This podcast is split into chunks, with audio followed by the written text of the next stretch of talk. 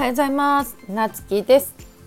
今日はねえっ、ー、と並行読書っていうことについてねお話してみたいと思います。えっ、ー、とちょっとねえっ、ー、とお盆休み中に体調を崩してコロナじゃないと思うんだけどあの声のね調子が非常に悪いからねどうしようかなと思ったんだけどでもまあこれはね毎日継続したいっていうことであの収録してます。であの私あの電子書籍のプロデュースとかをしてるんであの読書についてね質問されることが多いんですよね。なんかどんな本読んだらいいですかとかあの本をね難しい本だと読めないとかっていうね相談をよく受けるんだけどあの私もねやっぱり苦手な本ってあるなんか本もいい悪いじゃなくて相性があると思ってて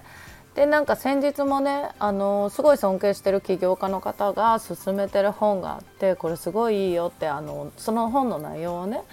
あの要約してくださってたんですねライブで。あですごい良さそうだなと思って読んでみようかなと思ってでうちはねあの結構その相性があると思ってるから試し読みするんですよ必ず。で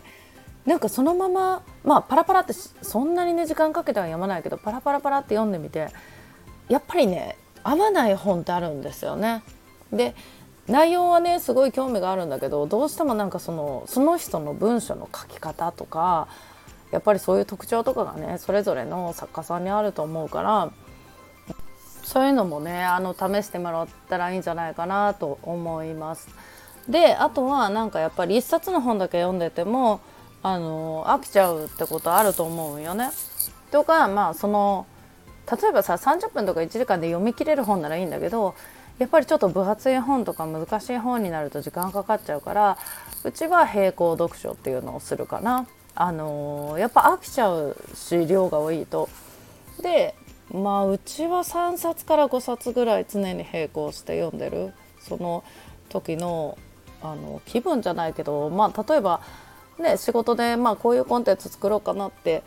思ってたら、まあ、そのコンテンツのテーマに合ったような本読んだりとかっていう感じでインプットしてそれからなんかコンテンツ作りに入るとかね。そういう感じの読み方してるからあのその方がなんか効果的なんじゃないかなって。これはねあの好き嫌い分かれると思うんだけど。でもなんかどうしてもね集中できない時にあのこれ読み切ってからじゃないとこの次みたいなこの読書ってあのあの本ってねあの次々買っちゃう本好きの人って次々買っちゃうと思うよね読み切る前に。でその新しい本が届いたら、まあ、とりあえずすぐ開きたいじゃん。でなんかねそれが気になるのにいやこれ読み切らなきゃみたいな思いでね読むよりかはなんかもう並行読書いいんだっていう感じでねあの気軽にね進めてもらった方がより効果的なんじゃないかなってうちは思ってる。なんで今日はね読書についてお話ししてみました。ということでねまたお会いしましょう。